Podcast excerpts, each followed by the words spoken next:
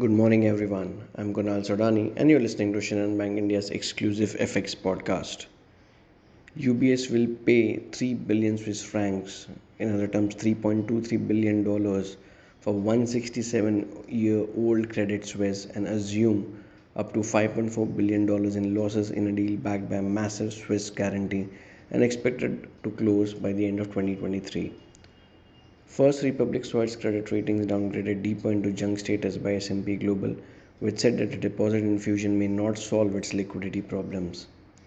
The U S Federal Reserve said it has joined the Bank of Canada, Bank of England, Bank of Japan, European Central Bank and Swiss National Bank in a coordinated action to enhance the provision of liquidity through the standing U S dollar swap line arrangements.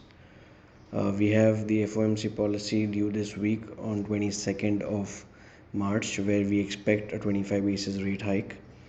Uh, if we talk about the macros uh, and uh, if we also first talk about the data points, so we have German P P I month-on-month data for the Eurozone today.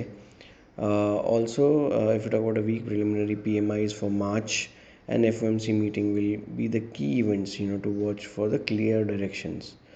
Uh, if we talk about the numbers, dollar index uh, hovering around one hundred three eighty levels. Brent crude price around seventy dollars per barrel. ten-year U S Treasury yields have cooled off toward three point four eight levels. Uh, all in all, uh, for dollar rupee eighty-two twenty-five thirty, you know, this remains a very crucial support, while eighty-two seventy-five remains a resistance for the day.